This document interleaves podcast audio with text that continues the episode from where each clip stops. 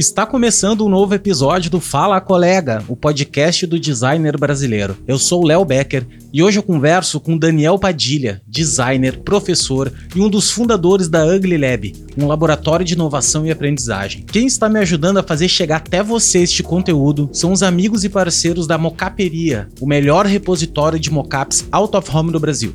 E agora tem novidade. Adicione 5 ou mais mockups individuais ao seu carrinho e libere 14% de desconto automaticamente. E tem mais. Se você usar o cupom LEO15, ganha mais 15% de desconto extra. Ou seja, 29% de desconto. Acabou a desculpa para você não ter a coleção completa da Mocaperia. E mais um beijão para a galera da Coffee Club, o café que me dá energia para tocar esse projeto maravilhoso. São blends de café selecionados, todos acima de 85 pontos, encapsulados para você beber no seu dia a dia. Se você ainda não provou, clica no link da bio e aproveita que tem promo no site. Agora, bora pro papo com Dani.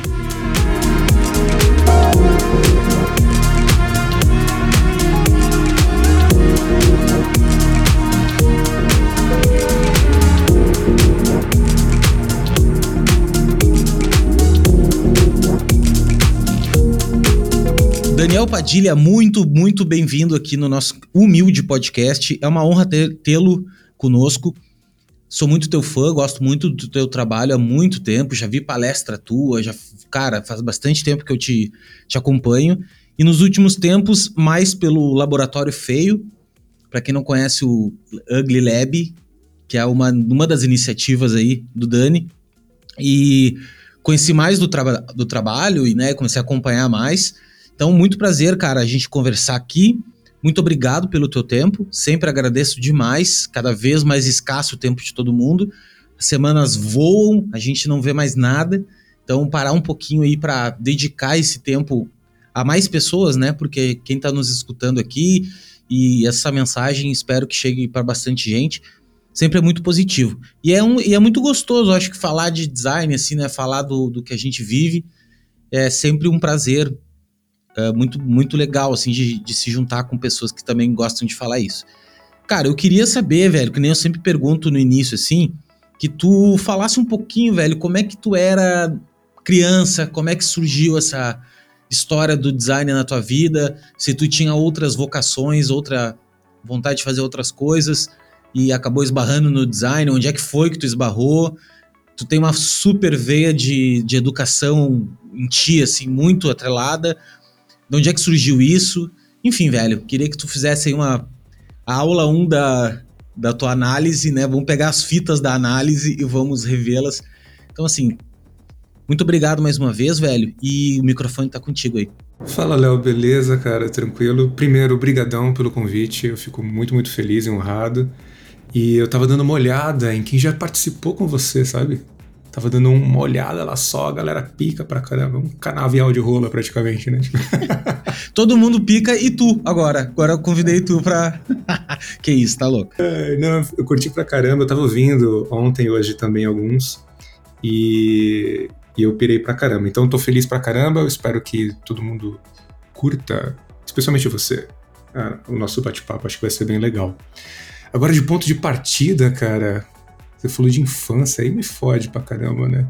Eu, sou, eu sempre fui um aluno bem, bem medíocre, cara. Não sei se as pessoas vão se identificar com isso, mas eu nunca me identifiquei com nada no colégio, eu nunca tive nenhuma disciplina que eu falo, caralho, cara, eu curto muito isso e tal. Na verdade, eu não tenho nem saudades do colégio. Escola, colégio, essas coisas eu não piro muito, não. E é bizarro, né? Porque eu trabalho diretamente com educação. E acho que foi por isso, foi exatamente esse o, o principal gatilho, assim, que, que me motivou a trabalhar. Eu não curtir nada na época me ajuda a curtir muitas coisas hoje. E o que eu acho mais doido é que eu só fui entender sobre design quando eu entrei na faculdade de design, porque até então não sabia nada. Eu achava que era literalmente desenho e tal. E a primeira vez que eu ouvi mesmo foi na aula de educação artística. Uma professora minha falou assim: Cara, por que você não vai fazer publicidade ou design? Eu falei: Velho, que porra é essa, cara? Eu queria ser só arqueólogo, não queria ser nada mais tão criativo assim. E aí aconteceu. Aconteceu de, de entrar lá numas feiras de, de vestibulandos e tal, fui entender um pouquinho mais sobre o que eu poderia fazer. E eu entrei na facul eu tava com 17 anos, tava novinho ainda. Eu falei, cara, vamos ver o que é esse tal do design. E a minha primeira aula foi de semiótica, cara. Eu entrei um pouco atrasado no. que eu tinha feito umas provas lá agendadas. Eu acabei entrando. A aula começou em fevereiro, eu só fui entrar em março. Então eu já entrei numa aula de semiótica. Eu falei, caralho, cara, o que, que eu tô fazendo aqui, mano? Ah, cabeção, pior assunto de todos, assim, né? E eu tive um ano e meio de semiótica, né? Um ano e meio de semiótica foi muito louco. E por incrível que pareça, eu curti pra caramba, cara. Eu curti muito mesmo. Eu tive uma professora de desenho que só falava de semiótica. E, e ela provavelmente foi uma das principais professoras assim que eu tive para me dar estrutura para estar tá aqui neste momento conversando contigo, por exemplo. Então, foi muito importante. Mas veja, tipo, eu, eu nunca tive nenhum contato direto assim com o design antes. Né? É lógico que eu sempre gostei de desenhar, sempre gostei de criar, pintar essas coisas, mas mais uma via artística, não necessariamente dentro de uma estrutura de projeto. Mas foi a única coisa assim que eu consegui criar identificação e realmente entrar, estudar e tal. E não saí mais, né? Fiquei preso, estou preso até hoje. E eu lembro que quando eu entrei na, na facul, eu não sei se você vai lembrar também, tinha o Orkut lá, né? Existia uma comunidade. 2004, acho que era, né? É, foi 2004. Tinha uma comunidade lá que chamava Designers Cansados. Eu lembro que eu entrei no primeiro semestre, eu já estava nesse grupo, cara, eu já estava nessa comunidade. Eu falei, já estava cansado. E aí continuo cada vez mais cansado. Mas você sabe que é muito louco, porque poucas pessoas sabem que eu sou designer, né? Eu não fico gritando aí pra todo mundo, tipo, ah, sou designer, sou designer o pessoal já tem uma outra percepção. Mas, mas o design está em mim já há muitos anos. E a gente está aí continuando utilizando essa gracinha na nossa vida. E onde é que entrou, cara, o professor, velho? Como é que, como é que isso se. É, primeiro que eu montei, eu montei um escritório de design muito cedo, eu estava na faculdade e eu estava com 17, 18 anos, porque eu não estava conseguindo estágio, né? Naquela época estava bem difícil e pagavam em torno de 300 reais no estágio, né? Era bem difícil, eu não conseguia nem bancar a facul. E aí eu virei pro pessoal da, da minha turma, falei, gente, vamos reunir aqui uma galera, vamos trabalhar juntos, designers associados, né, cada um na sua casa, e a gente pega uns projetos, a gente vai tocando. E foi isso que aconteceu. A gente começou a evoluir, ficamos um ano trabalhando dessa maneira, depois a gente conseguiu uma grana, montamos um escritório físico, e foi assim até 2012. Até 2012 foi fluindo, eu atuando como diretor é, de criação, depois eu fui para uma área mais estratégica, né, depois que eu me especializei em branding. E, e a aula, cara, a educação, ela, ela também não foi presente nesse período para mim. Ela só surgiu ali em 2011, quando eu recebi um convite de dar aula de branding uh, em alguns lugares. E eu falei, caramba, eu dar aula? Eu nunca, mas nunca que eu imaginar que eu ia dar aula, cara. Nunca, mesmo assim, tava bem, bem perdidão. Mas naquela época eu optei por fazer um curso, uh, foi na FGV, que era docência e didática para ensino superior, e eu comecei a estudar educação. Eu comecei a me meter mais nisso, entender um pouco mais. E aí então, desde 2011, estou como professor. Já faz um tempinho aí legal. E a Ugly, velho? E daí como é que foi assim? A Ugly foi um, um processo que de ferramenta mesmo? Como é que tu te chegou ao ponto de que tu precisava de ferramenta para produzir. Como é que foi a história dela, assim? Eu sei que foi tu sozinho que criou, teve algumas pessoas que... Porque eu sei que tu é um cara bem da comunidade, assim, né? Bem de conectar pessoas e fazer as coisas acontecerem. E como é que foi, assim, o processo dela? Cara, primeiro, é, então, como eu falei, tipo, eu fiquei com o escritório de, de branding, né, até 2012. Optei por sair, dei uma surtada lá. Na verdade, surtei várias vezes durante alguns anos. Eu só consegui realmente sair em 2012 e eu fui tocar uma carreira solo, assim, né? Foi realmente focar na minha marca pessoal e tal. E nesse período, então, eu já estava como professor e eu optei por começar a pensar em processos e ferramentas dentro da sala de aula para facilitar a vida do aluno e, paralelamente a isso, facilitar o meu dia a dia como estrategista, como gestor, como consultor. E aí, então, as ferramentas começaram a surgir antes do laboratório. Né? O laboratório ele só foi surgir em 2017. Então, de 2012 até 2017, eu fiquei pirando, criando algumas ferramentas. Foi quando eu criei a primeira versão do Brand Platform Canvas, que é uma estrutura básica né, de trabalho. É, são várias versões já. E, e eu sempre reuni algumas pessoas para poder discutir, debater, é, experimentar um pouco algumas possibilidades de desenvolvimento de ferramenta. E só que acontece, esse período todo eu sempre trabalhei a minha marca pessoal, né? Tipo, Daniel Padilha, pra cima pra baixo e tal. E em 2017 isso me incomodou pra caramba, porque imagina você estar tá numa dinâmica com o seu cliente e aí a ferramenta é de um terceiro, sabe? Assim, tipo, de um outro cara, né? de uma outra pessoa. Isso me incomodava um pouco. Então eu falei, vou criar uma submarca dentro da minha arquiteturinha aqui e vou tentar desvincular um pouco a minha imagem dessas ferramentas que estão sendo desenvolvidas. E aí surgiu o laboratório no final de 2017 com essa intenção. Né? Hoje o laboratório é outra coisa, mas na época era simplesmente uma submarca minha para endossar as ferramentas que eu estava desenvolvendo até então. E aí outras coisas aconteceram. Eu optei por matar minha marca pessoal, tentei né, dar uma, uma desaparecida. Estou tentando fazer isso até hoje, né? Ser um pouquinho mais, mais low profile, assim, dar uma, uma sumida mesmo, né? Eu acho meio foda a gente sempre aparecer o tempo todo, a gente sempre estar ali presente, né, gerando conteúdo, essas coisas, é uma coisa que me desgasta bastante, já há muitos anos. E, mas agora eu tô conseguindo fazer essa, essa volta. Então, eu movi tudo que eu fazia como marca pessoal para dentro do laboratório. E aí, em cima disso, a gente começou a criar novas frentes de negócio e tal, e foi assim que estamos agora, assim, assim como a gente chegou. Cara, tu falou uma parada que é, que é bem legal, assim, que é a diferença entre marca pessoal e marca empresa, né? O negócio. Uma galera começa um negócio e ela tem, tem essas dúvidas, assim, do tipo, cara, será que eu levo meu nome ou será que eu levo. Eu tive exatamente o contrário, exatamente o contrário de ti, assim. Eu peguei a vida toda, eu tive marca, estúdio, tipo, ah, sempre um estúdio, ah, montava um estúdio e tal. Em outras épocas funcionários e tudo mais. E daí em 2017 também, cara, foi bem louco assim. Lá pro 2017 eu resolvi virar a chave, falar, velho, eu vou porque eu tô sozinho nessa história, não adianta eu ficar sustentando toda uma estrutura que não existe, que é eu, eu respondo Léo, arroba Léo Becker, eu é, não era Léo Becker, era, enfim. Daí tem o contato, daí tem o financeiro, é tudo eu, velho. Então é meio ridículo tu ficar tentando sustentar isso.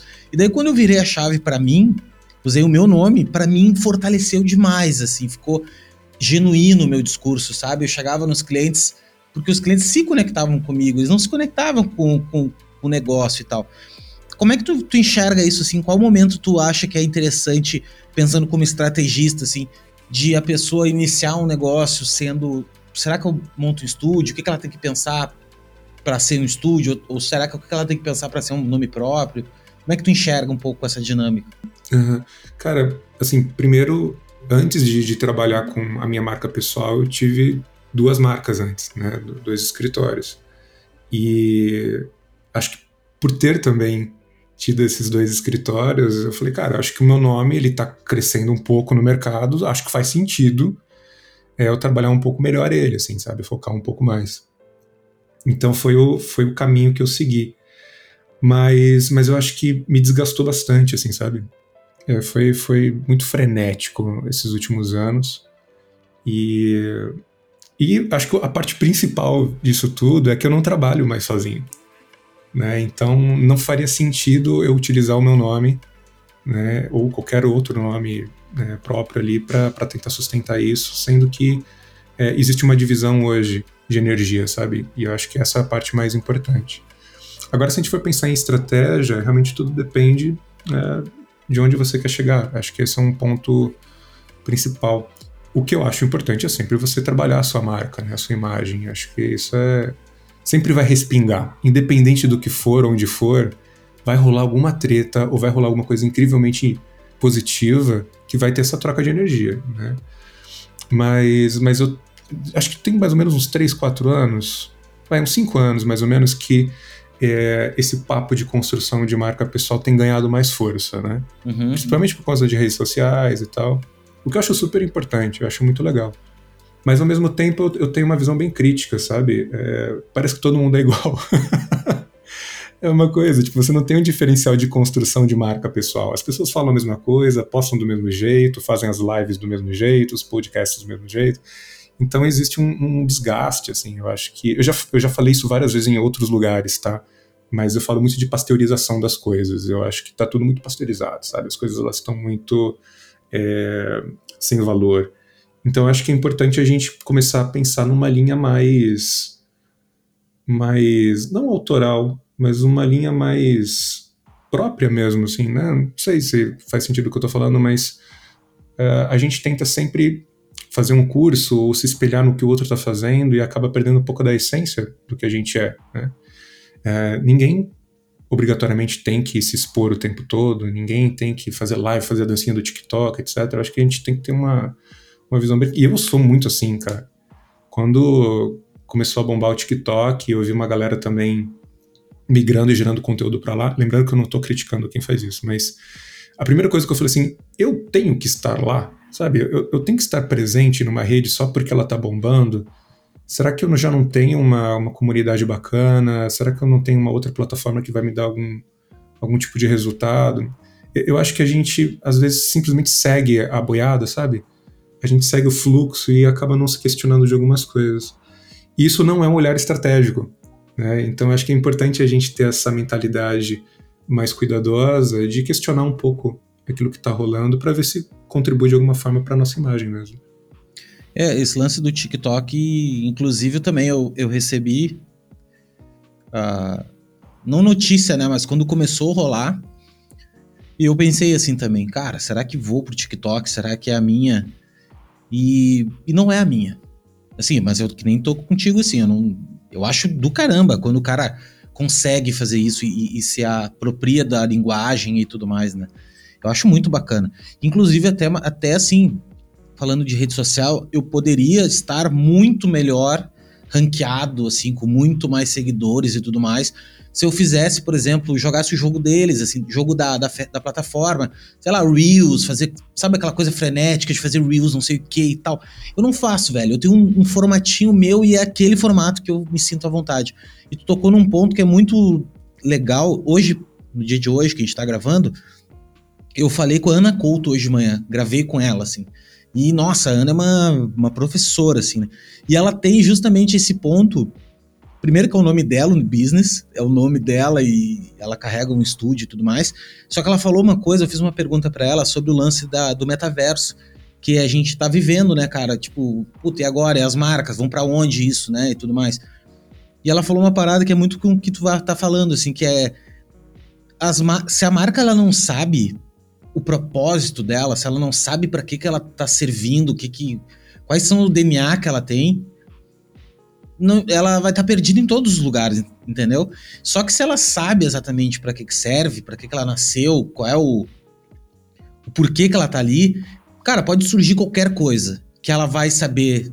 Ou não, ou não precisa entrar, né? Tipo, cara, eu não preciso entrar lá.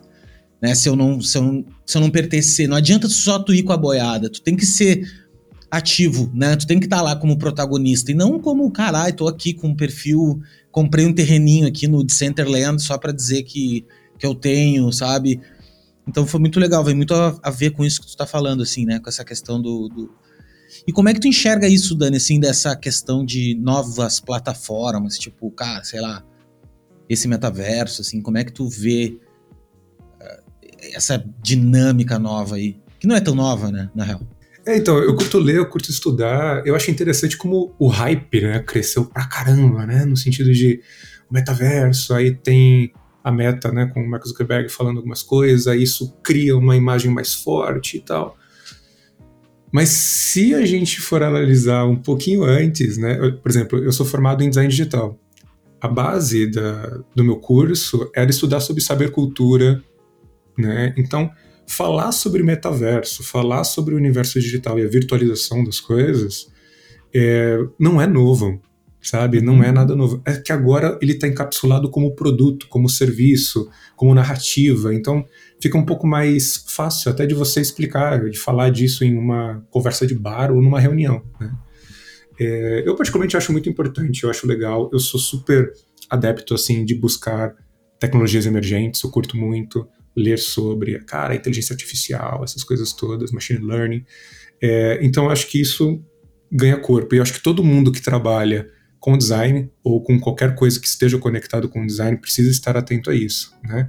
Pode ser desde criptomoedas, né, e investimentos em NFTs, essas coisas, uh, até mesmo o próprio metaverso. Eu acho que é, é um terreno ainda como negócio pouco explorado, é mais discurso, né? A gente uhum. tem muito do falar, falar, falar e de fazer e de experiência é extremamente fraco ainda, do meu ponto de vista. Tem um pessoal que pira, né? Andou com o bonequinho lá no metaverso e tal. Nossa, tô pirando pra caramba. Aquele metaverso horroroso, assim, parece um. Parece o um filme do Shrek 1, assim. muito ruim. Então eu acho que é ainda muito embrionário, assim. A gente pode voltar alguns anos e lembrar do Second Life, né? Tipo, é, eu não vejo uma evolução tão grande de experiência uh, nesses anos, assim. Porém, eu também entendo que tem algumas marcas e alguns movimentos que têm buscado justamente essa evolução. A gente sabe que o pessoal da Meta está fazendo um puta de um investimento para ter realmente né, o metaverso acontecendo de uma forma muito mais legal tal. Mas, mas eu sou muito crítico, cara. Eu acho que é, é importante olhar para o futuro, sabe? Eu acho importante estar sensível a tudo isso. Mas a gente não pode esquecer que tem tanta coisa mais, não digo importante, mas tão significativa no momento para a gente olhar que, que eu acho que é interessante. A gente às vezes fica muito no, no pensamento de, cara, o que, que tem de novo para eu colocar na minha marca? O que, que tem de novo para minha marca participar? O que, que tem de novo para o meu negócio? Beleza, velho. O arroz com feijão tem um monte de gente que não está resolvendo, sabe? Tem um monte de gente que não está conseguindo entregar o básico. E aí fica nessa parte abstrata que a gente tem que tomar muito cuidado, sabe? Tem que ter uma visão muito crítica para isso sempre. Cara, eu fui agora, né? tu falou tudo. O arroz com feijão o cara não faz. Eu fui com. Ontem eu comprei um chip novo, um chip digital, tipo um eSIM que chama, que eu posso ter no iPhone dois números daí, né? Então eu queria dividir, assim, ter um WhatsApp pro negócio e o outro para mim. E tá, entrei no site da Claro, comprei ali e tal, tudo certinho. Só que, velho, não funcionou. Eu, eu tive que ir na Claro agora, tá ligado? E, mano, eu cheguei na Claro, no shopping. Presencialmente, né? Você tava lá fisicamente. Eu tive que.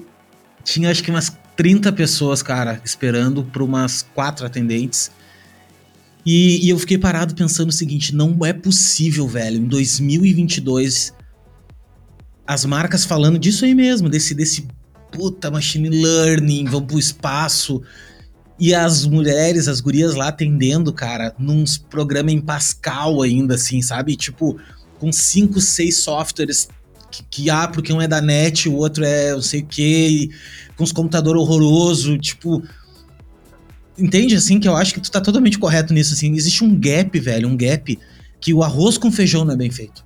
O arroz com feijão, cara, é uma experiência assim, os caras, os caras são o ápice da tecnologia, velho. Pensa só, os caras são uma, tele, uma, uma telecom, cara.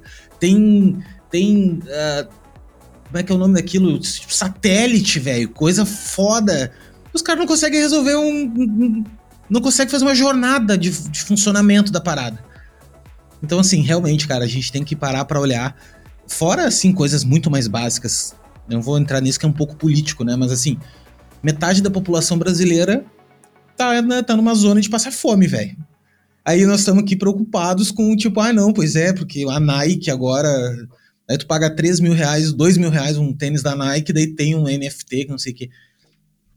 Enfim, cara, eu, eu acho muito legal esse, papo, esse papo, assim, de dar, uma, dar um certo alento no coração, né? Por causa que quando a gente fica nessa de buscar o futuro, meu, é cansativo. A gente tá sempre, ah, não, pois é, o que, que eu tenho que reinventar, o que, que eu vou ter que fazer. E, velho, olha só, vamos fazer o, o arroz com feijão, vamos meio marketing, vamos responder os e-mails, vamos, sabe? A, a gente vive a era da ansiedade, né? E, eu acho que, por exemplo, um dos melhores exemplos que eu vejo para esse pensamento é que a cada seis meses a gente tem uma atualização de um iPhone, de um MacBook, essas coisas, e a gente fica naquela expectativa. Sai uma série da Netflix, a gente já quer na semana que vem ter a próxima temporada, sabe? A gente tem essa ânsia, né? Esse desejo é, muito louco de ter as coisas rapidamente também. E bem, é, a gente vive dessa maneira já há um tempo, né? A gente tem essa estrutura. Mas, mas eu também tenho uma visão crítica, né? Eu acho que é importante. Você comentou da Ana Couto anteriormente sobre propósito e tal. É, já existe já há alguns anos um, um grande discurso é, do pós-propósito, né?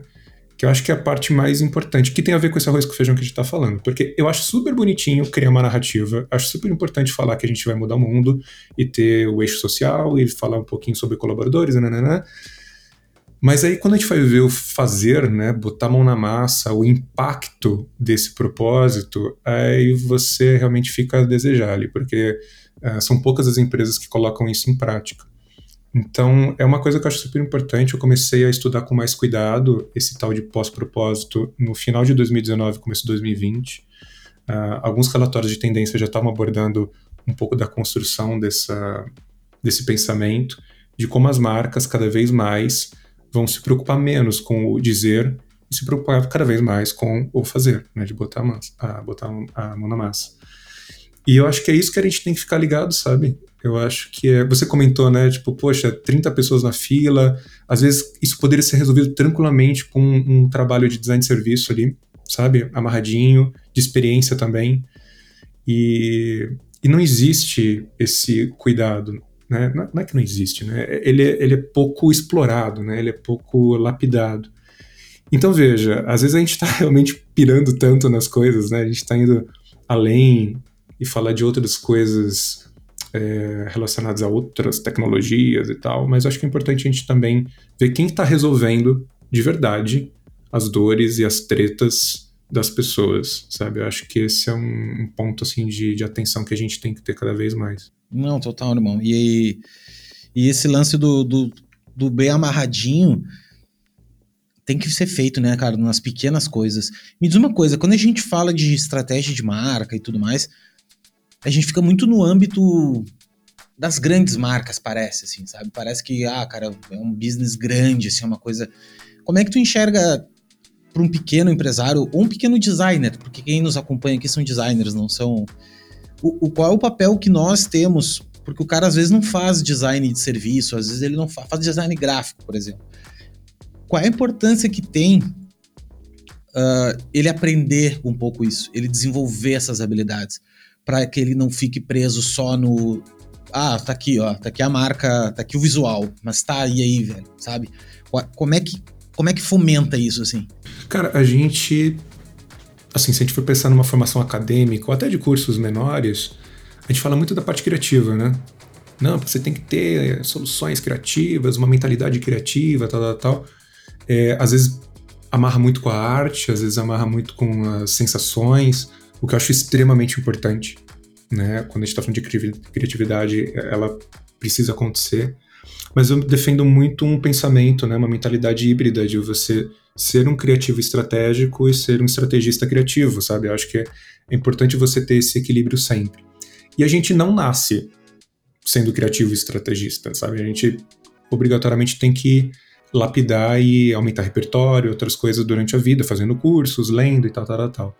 Porém, algumas pessoas têm mais facilidade é, para ter um pensamento mais analítico e conseguir desenhar caminhos e possibilidades, tal, tal, tal. Mas eu acho que é importante a gente sempre estar, é, primeiro, estudando sobre. E dificilmente a gente encontra um curso de estratégia, né? Você vai encontrar um livro. Eu lembro que há muitos anos atrás, muitos anos, né? Nem tantos assim, mas um livro que bombou pra caramba foi Arte da Guerra, né? Cara, todo mundo lia Arte da Guerra, tinha Arte da Guerra. E ninguém entendeu nada, né? Porque assim. eu, muito foda. Foi um livro que me acompanhou na faculdade, sabe? Eu ficava com ele o tempo todo. Mas não necessariamente isso me ajudou a desenvolver um pensamento estratégico, né? É, tem alguns pontos que são super relevantes lá. Mas o que me ajudou a ter um pensamento um pouco mais estratégico foi eu tenho que resolver tretas. E como que eu vou resolver essas tretas para o meu cliente e para mim? Tipo, eu tenho que pagar boletos, eu tenho que sei lá, comprar o leite das crianças, sabe? essas coisas. Então, é, a forma criativa de usar a estratégia para resolver esses desafios, acho que é um, um ponto de, de, muita atenção também. Então, é, o que eu tento falar em aula, o que eu tento falar nas redes sociais, com as pessoas que eu trabalho, etc., é que isso não vai vir do além, então não existe nada relacionado a dom ou alguma coisa do gênero. É um trabalho que tem que ser executado você tem que ter desafios para poder conseguir evoluir isso de alguma maneira, tá? Mas eu acho que lembrando, né, eu sou designer, então eu venho muito da parte criativa, eu tive muito disso na, na faculdade. Mas quando eu comecei a trabalhar e estudar sobre branding, obrigatoriamente eu tive que abrir um pouco mais o leque e falar, velho, eu tenho que entender mais sobre estratégia, eu tenho que entender mais sobre gestão de negócios, sobre gestão de pessoas, sobre grana, né? Entender o que, é brand valuation, o que, que não é, essas coisas todas. Então tudo isso me ajudou, de alguma maneira, a ter um pensamento, acho, um pouquinho mais é, direcionado para desenhar estratégias. E quando a gente está falando de estratégia de marca, a gente também tem muito né, o design estratégico, né, tem vários termos assim que a gente utiliza dentro da, da nossa área, que às vezes eles até se, se comem, sabe? Às vezes eles estão se atropelando, mas é importante entender que quando a gente está falando de estratégia de marca, é para você desenhar a, a, estrutura básica de sustentação de tudo que vai ser feito, sabe? Eu acho que é, é o ponto de partida. É lógico que é, ele é depois de uma estruturação de um modelo de negócio, etc, etc. Mas é importante é, a gente estar tá sensível a isso, sabe? De estar tá ali ligadão em como desenhar um posicionamento estratégico, como desenhar uma personalidade com a, a um viés também estratégico, a definição do próprio propósito que a gente estava comentando anteriormente. Tudo isso tem uh, como objetivo final a resolução de algum desafio, de alguma treta, né? algum, algum probleminha ali. Então é importante a gente sempre estar também muito conectado a isso, estudar mais, pesquisar mais. E também é uma outra crítica minha, a gente bebe sempre das mesmas fontes, cara. Se a gente fala de estratégia, a gente sempre vai puxar de um universo bélico. É sempre guerra. Porque tem a ver, óbvio, né? Se você pega lá a origem, tem, tem a ver. Mas eu acho que a gente está num outro momento, sabe? A gente consegue pensar numa, num desenho de estratégia menos prejudicial, sabe? Eu acho que a gente consegue menos danoso, né? Quando a gente fala de estratégia, sem as pessoas se foderem tanto. Porque acaba sendo sempre assim. Né? É, e o, sabe que quando eu conversei com o Fred da Tátil, ele disse uma coisa que é muito louca, que é Uh, não gosto de falar consumidor, né? Porque consumidor, o cara consome alguma coisa. E tá errado mesmo, né, cara? Porque um cara é um consumidor, como se fosse um, um serzinho, assim, que acaba, né, com, os, com, as coisas. E, cara, me diz uma coisa, quais são os pilares que tu acha, assim, sendo bem papel de padaria, assim, quais são os pilares de estratégia que tu acha que a gente tem que levar em consideração? Quando a gente vai fazer uma marca, por exemplo, cara, vou desenhar uma marca. O que que Óbvio que existem várias, não, não é, não tem como traçar de uma vez só, mas o que, que são as coisas que tu leva em consideração sempre assim? Puta, isso aqui é importante saber. Uh, ponto de partida tem que ser um desafio muito foda. Você tem que receber um convite. Né? Uma coisa que eu, eu falo em aula bastante. Se você não é tocado, sabe? Se aquele desafio ele é simplesmente algo que não vai te entregar nada e você não, se, não sente o menor tesão em fazer, você já tem um problema. Né? Então é muito importante que haja um enquadramento de desafio, sabe? Um problema enquadrado para você conseguir resolver isso de alguma maneira. E normalmente esse ponto de partida ele tem que ser muito inspirador, porque imagina você virar para tua equipe, fala gente, a gente tem que construir aqui uma marca para um hospital. Porra, que legal, cara. Mas e daí, né? É, construir marca não é um desafio. Então é sempre importante você ter um ponto de partida muito bem definido, muito inspirador para sua equipe, para você mesmo, tá? Então, se a gente for pensar num pensamento estratégico, pensar no pensamento estratégico, olha que super redundante, mas vamos lá. É, o ponto de partida é esse: você tem que ser provocado, né? E depois disso, aí sim entra num processo investigativo que poucos profissionais fazem com profundidade. Né? A galera entra no Google, pega alguns gráficos, pega uma, algumas informações ali e acreditam que isso é suficiente para sustentar um, uma estratégia. E, na verdade, não é bem por aí, né? Tem muitas coisas que precisam ser é, investigadas, sempre olhando, né? Sempre utilizando o desafio principal como uma régua. Né? Você sempre tem que olhar para ele, senão a gente acaba se perdendo. Mas é, é, é muito importante que a gente faça uma investigação profunda. E essa investigação, ela é da própria marca, né? Do próprio negócio que foi construído, dos públicos de interesse. Né? É importante entender mudança comportamental, mudança de mercado, para ver de que forma você consegue juntar esses insumos e ter um pensamento de cruzamento mesmo. E falar assim, cara, estou diagnosticando, que seria uma, uma terceira etapa, que você fala, legal, tenho essa informação, tenho essa, consigo desenhar cenários, que é muito importante, né? O pensamento estratégico obrigatoriamente te dá é, isso como também um dos pontos de partida, de você conseguir desenhar possibilidades, tipo, cara, esse é o cenário A. O que, que eu tenho que fazer para resolver esse cenário A? O que, que eu faço para o cenário B, cenário C?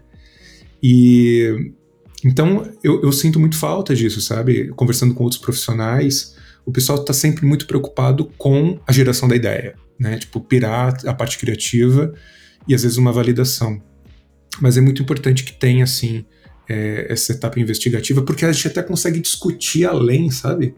É muito foda quando você está numa dinâmica, o cliente ele não, não sabe sobre o negócio dele, ele não sabe sobre o público dele, ele não sabe sobre o mercado dele, e ele espera que você responda. Você, óbvio, tem que responder, mas você vai ter que fazer um trabalho investigativo para isso acontecer. Você não vai tirar, sei lá, da tua bunda, né? Não tem como você tirar do nada.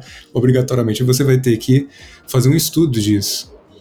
Então eu acho que as pessoas se preocupam muito com a parte da você comentou do visual, né, da parte estética, o que é extremamente importante que é, é transformar tudo isso em algo tangível, mas para falar que é estratégico de fato, você tem que amarrar muito bem uma investigação de diagnóstico. É, e para fechar, uma validação, né? Você precisa validar aquilo que foi criado de alguma maneira. E poucos também validam. Né? É, fica muito mais numa defesa de conceito. Eu vejo isso muito também. Eu vejo alguns projetos, o pessoal fala assim: não, porque a construção que foi colocada aqui do, do elemento visual é por conta disso, disso, disso. É, a cor é por causa disso, disso, disso, cria uma narrativa incrível de defesa daquele, daquela identidade, mas isso não quer dizer que é um pensamento estratégico. Isso não quer dizer que vai conseguir de fato alcançar o objetivo que foi estipulado no começo do, do projeto. Né? Então eu vejo muito isso. É, é uma coisa que eu, eu já fiz, né? Já fiz tanto. Quando eu estava no início da, do meu trabalho no escritório, a gente criava defesa para aquilo que foi criado. Sabe? Como se você estivesse defendendo aquilo como uma obra de arte. E, cara, esse não é bem o pensamento. Porque significa que não foi, não foi estratégico. Ele foi muito mais criativo do que qualquer outra coisa. É, que nem eu tenho um conhecido que fala, né, cara, se tu tem que defender, é porque tá errado, velho. Porque não fez nada errado o projeto, por que, que tu tem que defender ele se ele não fez nada errado, né? É, é meio isso, assim. Eu acho que o, que é importante é tu mostrar a lógica, da onde tu veio, tá? Tu partiu da onde. E quando a lógica e o resultado que tu tem tá atrelada à lógica, não fica, fica autoexplicativo, né? Eu acho que a pessoa vai ter isso assim. Dani, me diz uma coisa.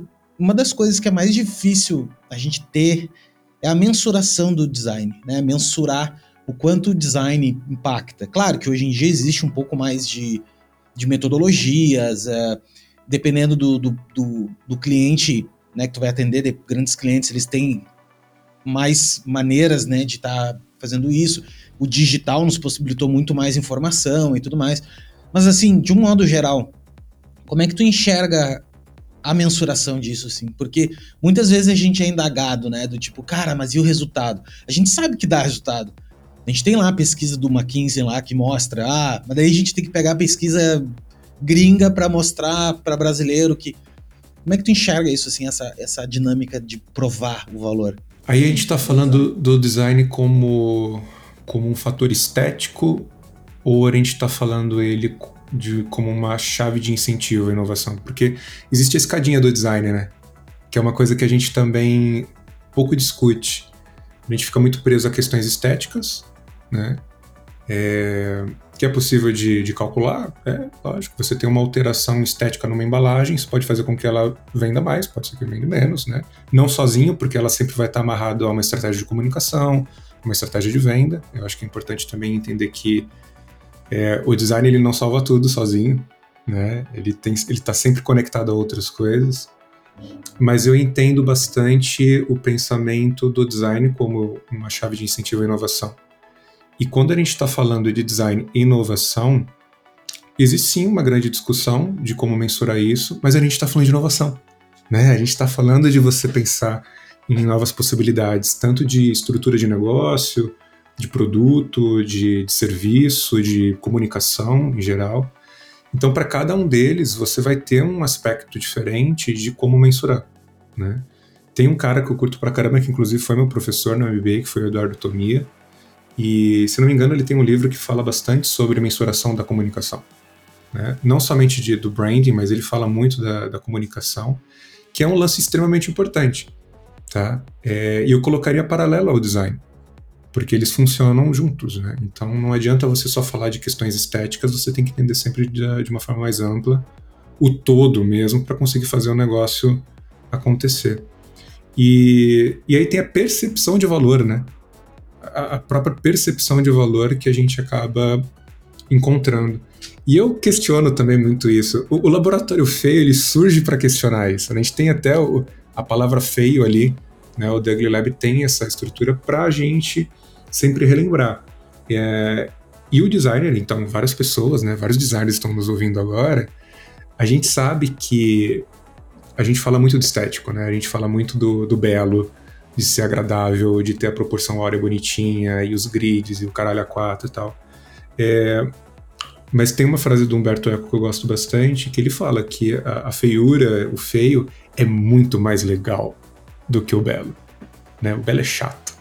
Então, eu acho que a gente tem que também se provocar nesse sentido, né? De esquecer, esquecer a parte estética de tudo que a gente está fazendo não estou falando esquecer por completo, porque ela sempre vai estar com a gente, mas entender muito mais o design e tudo que a gente está fazendo como uma, um grande processo, um grande, uma grande chavinha que tem que ser virada para transformações acontecerem. Eu acho que é mais por aí, sabe?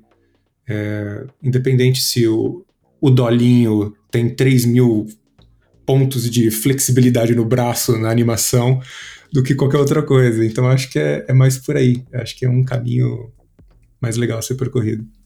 Cara, o Dolinho. É que o Dolinho é um exemplo muito. Ah, muito infame, assim. Mas eu digo o seguinte, cara, como é que e como é que tu enxerga, velho, no Brasil? Tu tem experiência internacional também, já trabalhou com alguns projetos, enfim, né? Eu acho, né? Mas pelo, pelo tempo que tu tá na, na carreira, impossível não ter feito ainda.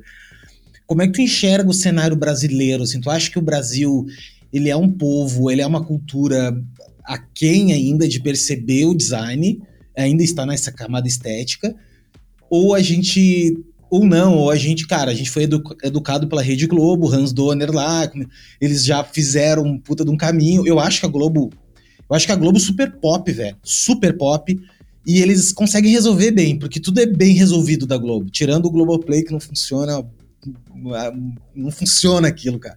Não sei porque eles não copiam, velho. Copiam, velho. E como é que tu enxerga, assim, o cenário do design no Brasil? É que, assim, para mim, eu vou, deixa eu contextualizar melhor. Para mim, existem dois, dois grandes grupos no design, tá? Existe o design, que é o 95%. O design de rua, que é o cara, meu, galera que tá escutando nós, galera que freelancer, galera da gráfica, galera que faz design aí, ela louco, tá? E tem os 5% que é a galera acadêmica, a galera já que tá, tem estúdio, galera premiada, que é muito pouca gente, assim, perante ao tamanho do mercado que faz o design de rua. Pode ser, não seja 95, mas sei lá, 80-20. E, e, é um gap muito grande. Existe um, um gap enorme, assim, entre isso. Como é que tu enxerga, assim, o caminhar dessa história, sabe? Tipo, será que a gente está evoluindo como sociedade e como as indústrias, Uh, porque a gente vai na rua aqui, velho, tirando o balneário aqui, que é uma cidade, enfim, muito diferente. Mas mesmo assim, tu vai numa outra rua aqui atrás, cara, é tudo horroroso, é tudo muito feio, é tudo muito mal projetado. Sabe assim, cara, as coisas não estão alinhadas, assim, né? E não é só estético, eu acho que tudo, assim, tá. Como é que tu enxerga o Brasil, né, nesse cenário? Primeiro que eu acho essa parte mais legal. essa, esses, essas imperfeições, né, do, do que a gente tem na, na construção estética e cultural no Brasil. Eu acho muito foda. Tipo, arte naif, eu piro em arte naif, assim, sabe? Aquela arte que não tem nenhuma base acadêmica, né? Então, eu curto muito isso. O popular eu acho muito foda. Eu acho que é que é cultura, né? Então, não, você não tem como controlar isso de forma alguma. E, e por ser cultura, né? Por ser um aspecto cultural, a gente não tem nem como fazer um comparativo. Eu acho bizarro quando a gente compara, por exemplo, o que é produzido no Brasil e o que é produzido lá fora. Sabe? Eu, eu, eu me incomodo bastante, assim. Porque são contextos diferentes, são culturas diferentes, são pessoas diferentes, são economias diferentes, né? E, e a gente fica chupando muito o que tem na, na Europa, o que tem nos Estados Unidos. É, inclusive, esses dias eu estava comentando sobre isso lá no grupo do Dugly Lab, que, cara, a gente foi doutrinado e criado né, educado com pensamento ocidental no design. Né? Poucos são os profissionais ocidentais que olham para o design uh, asiático, né, oriental. Então, é importante sempre a gente estar, tá, sabe, sensível, buscando essas outras referências. E o Brasil é uma mistura muito louca de tudo, cara, assim, é, é que é a parte mais bacana disso tudo. Né? Então, eu entendo uh, esse recorte que você falou dos 95% e dos 5%, dessa lacuna que existe, ela vai sempre existir. Ela não existe somente no Brasil, ela existe em outros lugares do mundo também. É... E o que eu fico pensando também, né? Os 5% que você comentou, né? Da academia, que ganha prêmio, essas coisas. Tipo, eu cago um balde pra essa galera, sabe? Eu cago muito, assim, porque é, principalmente em premiação e design, selinho do Behance, essas coisinhas, para mim, velho, é, eu acho que é tipo. Você já viu aquele meme do elefantinho chupando o próprio pau? Eu, eu, eu penso dessa maneira, cara. Eu penso dessa maneira. acho que todo mundo conseguiu visualizar, né? Então, é, acho que é esse pensamento. O Behance, para mim, essa, essa galera que ganha prêmio e tal, o próprio mercado de comunicação, o mercado de design, o mercado de publicidade, cara, é uma punhetagem do cacete, cara. Eu acho que é uma coisa que. É, a gente sabe que tem muitas. Uh, em muitos momentos do ano, a galera para nas agências para produzir peças, para se inscrever no, nos, nos, grandes prêmios, né, e tal, nos grandes concursos. E não necessariamente isso quer dizer que está resolvendo alguma coisa, sabe? Eu, eu, acho que isso se distancia muito do que é o design. Se distancia muito mesmo, sabe? Vai bem longe. Aí foca muito numa questão estética e criativa e do elefantinho chupando o próprio pau. Eu acho que é bem por aí. E a gente tem que começar a pensar numa no, no design sempre focado no, no, ser humaninho, sabe? Eu acho que é, é bem por aí. Eu tento fazer isso. E eu falo porque tempo que é foda pra caralho, sabe? Não é um negócio fácil, é bem difícil. Não é todo, sempre que a gente vai receber um desafio super inspirador para resolver questões reais. Né? A galera tá preocupado com outras coisas, por exemplo, o metaverso.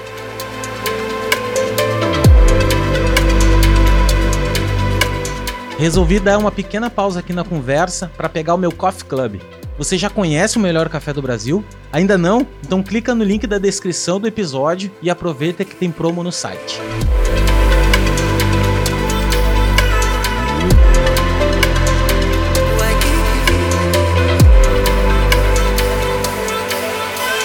Mano, me diz uma coisa. E tu não acha, agora entrando, entrando nessa, nessa história do, do elefantinho, que é muito glamourizada a nossa profissão. É, uma coisa assim de tipo, ai, eu sou designer, eu sou criativo, sendo que, cara, bem na real, assim. Até porque eu, eu acredito que criatividade todo mundo tem.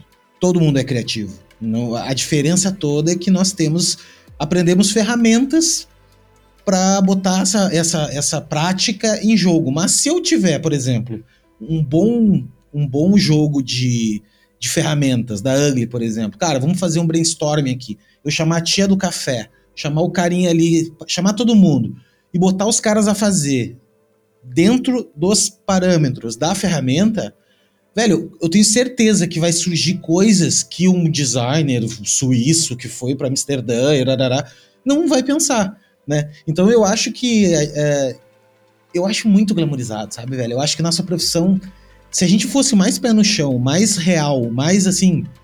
Tá, e aí, meu, qual o pepino que nós temos que resolver? O que, a gente tem que criar, sabe?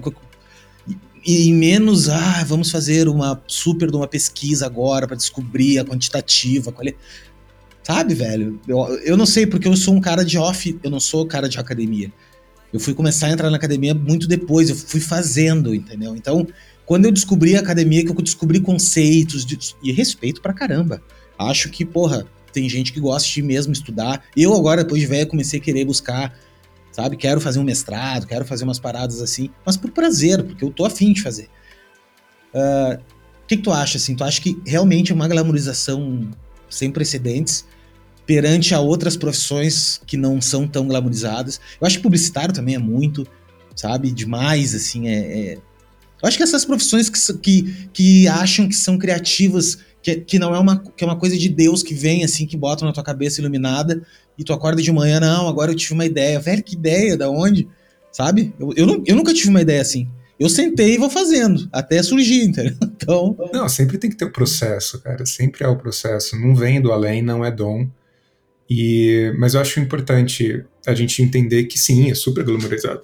Pra caramba. Design da forma mais ampla, tá? A gente tá falando de design de moda, a gente tá falando de design de produto, é, design gráfico, o design digital, multimídia, outras coisas, cara, muito, sim, é muito mesmo. E, e eu lembro quando eu tinha um estúdio, tinha umas festinhas, né? As festinhas e os comes e bebes, e aí você tem premiação, e aí fica aquela rasgação de cedo do caralho e tal. Então, sim, eu acho que isso existe e coloco a responsabilidade em nós. nós somos responsáveis pela construção do mercado que a gente trabalha. Né? Eu acho muito foda quando o pessoal mete o pau no cliente, né? Não, porque o cliente não sabe o que quer, não, o cliente fez. Cara, ele não vai acordar de manhã sabendo que é branding. Ele não vai saber, né, tipo, acordar de manhã e falar, cara, quero o design. Né? Tipo, não é assim que funciona. É, a gente não pode imaginar e esperar que as pessoas tenham total conhecimento sobre aquilo que a gente faz. E você falou uma coisa que eu achei muito foda sobre chamar outras pessoas que não se consideram criativas. Isso é muito louco, porque quando a gente está num projeto, vamos supor que a gente né, foi contratado ali para uma empresa e normalmente a gente faz trabalhos de cocriação, então a gente pega os colaboradores para participar da parte criativa, da parte estratégica, e muitas vezes a gente ouve o pessoal falando: olha, eu não sou criativo, vocês que são a agência, né? Vocês que são o escritório que estão fazendo essas coisas todas, vocês que manjam pra caramba. E a gente tenta mostrar que realmente todo mundo tem é, total capacidade criativa. A única coisa que falta, na maioria das vezes, é processo e ferramenta. Porque se você desenha um processo bacana, se você está ali orientando essas pessoas com as ferramentas corretas, vai destravar. Ela sempre vai, as pessoas sempre vão falar, cara, eu não sou criativo, mas você vai ver que aplicando uma dinâmica, às vezes de 20 minutos, 30 minutos, com quebra-gelo, cara, coisas muito mais incríveis vão sair do que dentro de um departamento de criatividade ou uma área de criatividade dentro de uma agência. Cara, e eu já fiz isso, eu já fiz essa experiência. E tu sabe que no início as pessoas elas têm um pouco de pudor de falar assim, elas ficam assim, ah, mas eu não sou criativa, né? Tipo, ai, parece que, assim, só porque tu tem um óculos diferente, ah, ano de tênis, acho que as, ah, são deuses, entendeu? E a pessoa fica, ah, não, mas ai, acho que tá errada a ideia dela, sabe? Assim, uma coisa assim, tipo, ah, eu, eu não sei, eu tive essa ideia aqui, mas acho que não. Não, velho, daqui essa ideia, cara, vamos botar aqui, isso aqui é brainstorm e tal. E, e quando vem a parada, velho, eu já tive, já tive dinâmicas que, incríveis, assim, cara. Que a, que a ideia surgiu de um cara. O cara trabalhava de lá, assim, empilhadeira, trabalhava com uma empilhadeira no estoque. E o cara tinha uma puta de uma ideia, velho. Mas não é que era puta ideia, era, era a ideia certa para o contexto certo. Né? Então, não existe feio ou bonito, ou certo ou errado. Existe o que é coerente pro problema, no caso, né? Senão a gente fica no achômetro, né? Ah, não, eu acho que é bonito, eu acho que é feio, né? Enfim. Eu só queria, não queria te cortar, mas era só esse lance do, do medo, assim, a pessoa fica, ah, não, não. É, é porque a gente é, é educado a, a, não ter um pensamento criativo. Se a gente pega uma estrutura educacional básica, né, de ensino médio, ensino fundamental, é, a gente só é estimulado na parte criativa no começo e na parte artística. Todo o restante é perdido. Não se fala de criatividade em mais porra nenhuma, né? E aí, quando a gente entra numa faculdade de design, a gente começa, eita, olha que muito louco, isso não é só no design, né? Isso não é só na parte artística, isso vai além, né? E, por isso que é, como a gente estava falando, é uma skill, né? É uma habilidade que tem que ser desenvolvida, assim como o pensamento estratégico que a gente também comentou anteriormente. Elas vão estar ali andando de ladinho, de mão dada o tempo todo. E eu acho que é bem por aí, cara. Acho que esse que é o caminho que a gente tem que ter um pensamento crítico né, sempre crítico, e questionar um pouco aquilo que é falado pra gente. Inclusive, eu acho importante as pessoas questionarem aquilo que a gente tá falando aqui. Mas essa é a graça, né, cara? A graça é. Eu sou sempre super aberto, assim, a. As pessoas. Eu sou muito aberto, cara. Porque eu sou um cara que tiro muito, assim, falo com muitas pessoas e, e eu falo o que eu penso para as pessoas. Mas eu não me importo da pessoa falar o que pensa. Eu, eu tenho uma escola LBA, né? Que é uma escola que eu fundei para mim mesmo dar aula. E, e é o seguinte: Daí eu passei um, esses dias, passei um formulário pra galera saber, tipo, como é que é promoter score, aquele negocinho para saber o que, que as pessoas estão achando e tal. Velho, veio um, e eu não botei o nome da pessoa, o pessoal pode botar anônimo, assim. Veio uma chinelada ali, assim, cara, muito legais, assim, do tipo, puta, olha só, velho, eu tô fazendo isso aqui nem vejo. Eu nem vejo que eu tô tomando essa atitude, né? Então é muito louco, assim, muito legal estar tá exposto e, e, receber também, né? Não ficar trancado, não, eu vou me trancar aqui e tal. Cara, deixa eu te perguntar uma coisa, Dani. Se tu pudesse falar para ti lá atrás, quando tu começou no design, lá, lá, lá atrás mesmo, assim, pudesse mandar falar com o Daniel lá de trás, né, do Daniel do passado, o, hoje, o que que tu falaria para ele, assim, no sentido de 80-20, assim, sabe? Tipo, cara, o que que tu focaria mais que é importante e tu mandaria nesse e-mail, assim. No SMS, na época que só podia, sei lá quantos caracteres, né? Não podiam muitos. Cara, você sabe que já me perguntaram isso, né? Do tipo, cara, o que, que eu falaria pro meu eu do passado e tal? Eu não falaria nada, velho. Eu não daria nenhuma dica, não daria nenhuma sugestão, não falaria nada. Eu acho que o caminho que eu percorri, ele aconteceu dessa maneira porque ele foi dessa maneira, sabe? É, eu não tive nenhuma interferência é, direta. E eu acho que se eu pudesse falar, eu não falaria. Né? Se eu tivesse essa, essa possibilidade, não, não, eu não mudaria nada. Mas o que a gente pode falar é para quem está ouvindo a gente, sabe? Eu acho que é, de alguma forma pode servir. Não seja 100% útil, tá? Mas eu acho que. Sabe o ET Bilu? Sei, sei. Busque conhecimento. Cara, eu acho que é, é mais por aí. Não, de verdade, eu acho que a gente tem que sempre pensar em expansão de repertório, eu acho que a gente tem que ter, viver, viver umas experiências que a gente ainda não viveu, conviver com pessoas que a gente não convive normalmente, acho que é uma das coisas que são extremamente importantes. Vou te dar um, um exemplo, tá? Bem, eu e você aqui, a gente tá conversando, dois homens brancos, héteros, né? A gente, cara, tem uma base uh, que a gente não recebe diversidade. A gente não vive isso muitas vezes. É, pra caralho, né? A gente é tipo. Tipo, criança que foi criada em apartamento e criado pela avó, né? Então. Exatamente. E com, com leite com pelo, leite com pelo. Então, é, eu acho importante, né? A gente explorar mais, a gente entender mais, ouvir mais, é, entender quando que a gente fala e quando a gente não fala, quando a gente escuta. Isso é extremamente importante. E é um, um aprendizado constante, né? A gente não vai, olha, ouvimos agora o podcast, pronto, agora eu sou a pessoa com a mentalidade mais aberta. Não. É uma coisa que a gente tem que ir lapidando com o passar do tempo e com experiências.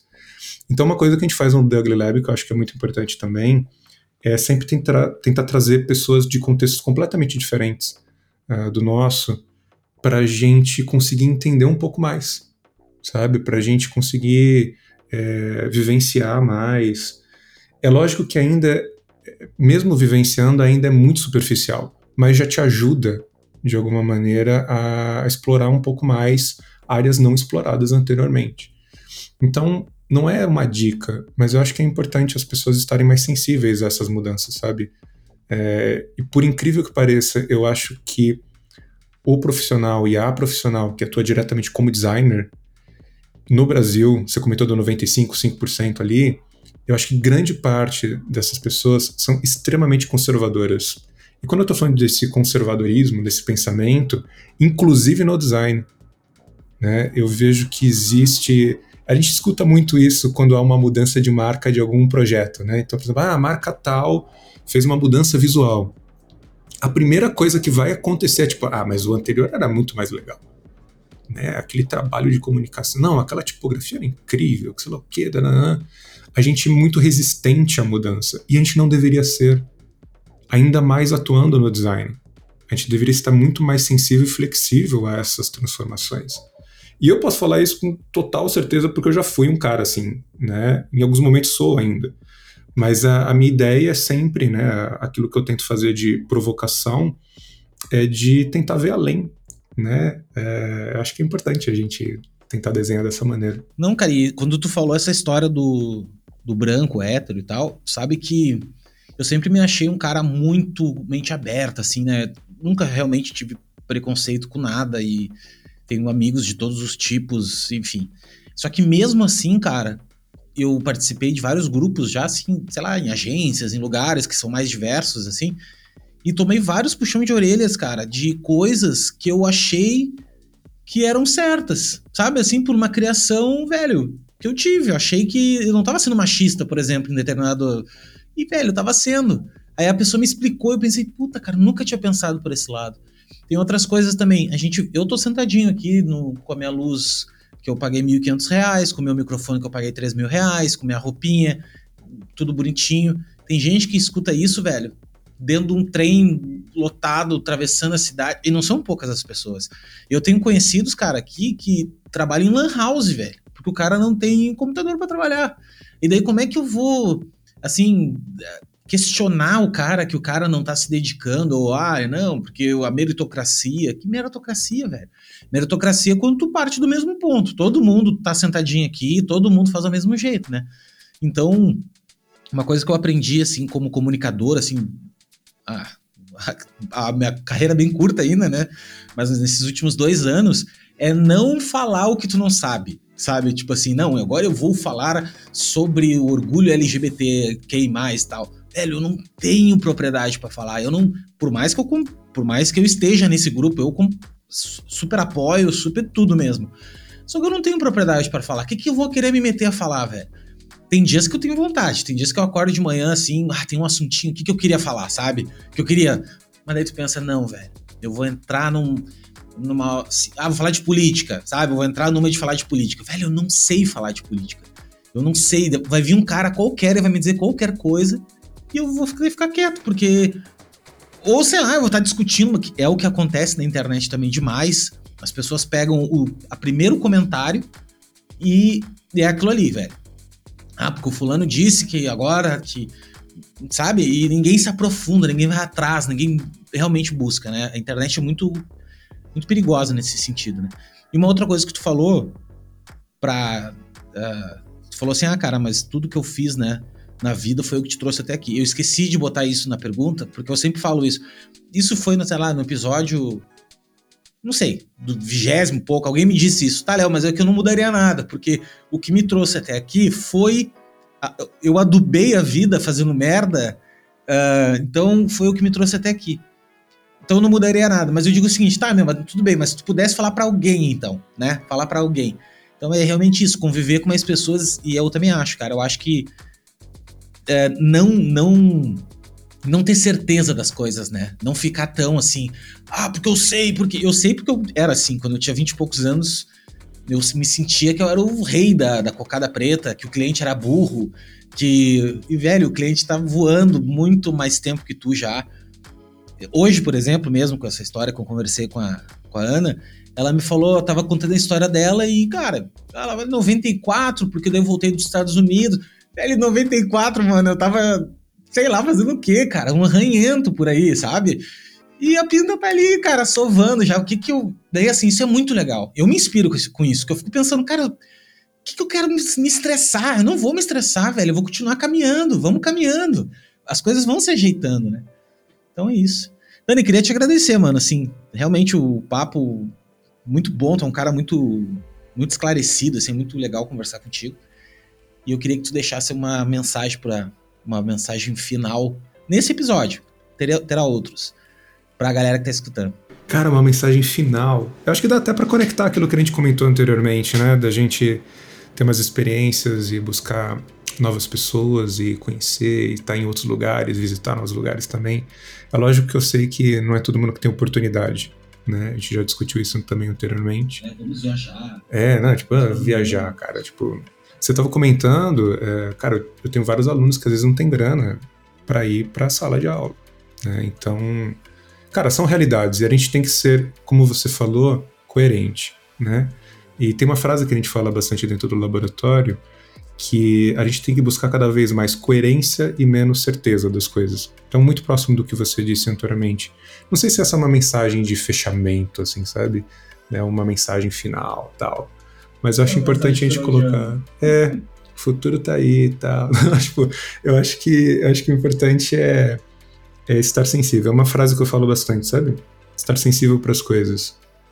Você compreender que as pessoas vão sentir coisas diferentes de você e você delas e aí utilizar isso da maneira mais positiva para trabalhar e para viver, né? Isso na vida pessoal e também na vida profissional. Não sei se a mensagem final que você gostaria, Posso fazer uma voz mais sedosa também, se você É, tá justo, tá justo. Acho que tá, tá justo, cara. Gente, obrigado.